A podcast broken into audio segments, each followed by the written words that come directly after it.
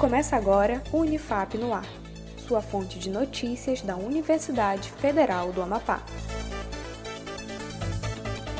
Olá, eu sou Iago Fonseca. Voltamos com mais uma edição do Unifap no Ar. Acompanhe a seguir as principais notícias e ações comunitárias da Universidade Federal do Amapá.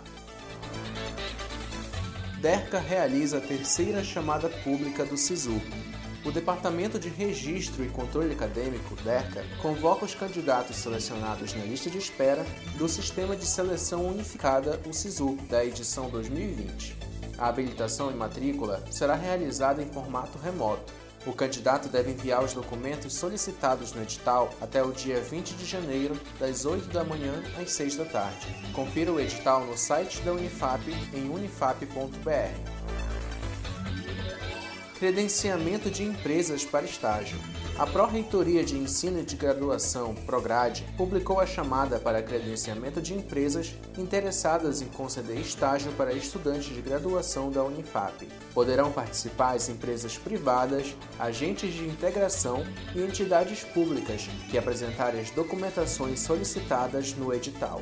Confira outras informações no site da Unifap. Janeiro Branco. O início de um novo ano inspira as pessoas a pensar em suas vidas e suas relações sociais, com um sentimento de cuidado e renovação. Janeiro Branco é o mês da conscientização sobre saúde mental e emocional. Este ano, o tema é Todo Cuidado Conta. A campanha é um convite para que as pessoas adotem pequenas atitudes, ações e comportamentos que vão fazer a diferença em suas vidas. Todo cuidado conta. O Unifap no ar de hoje fica por aqui. Acompanhe outras notícias no site unifap.br. Nossos boletins estão disponíveis no Spotify, Deezer e Cashbox.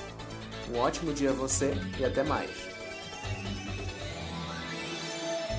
Acompanhe outras notícias no site da Unifap em unifap.br, uma produção da Assessoria Especial da Reitoria, a CESP, Escritório Modelo Unifap Notícias.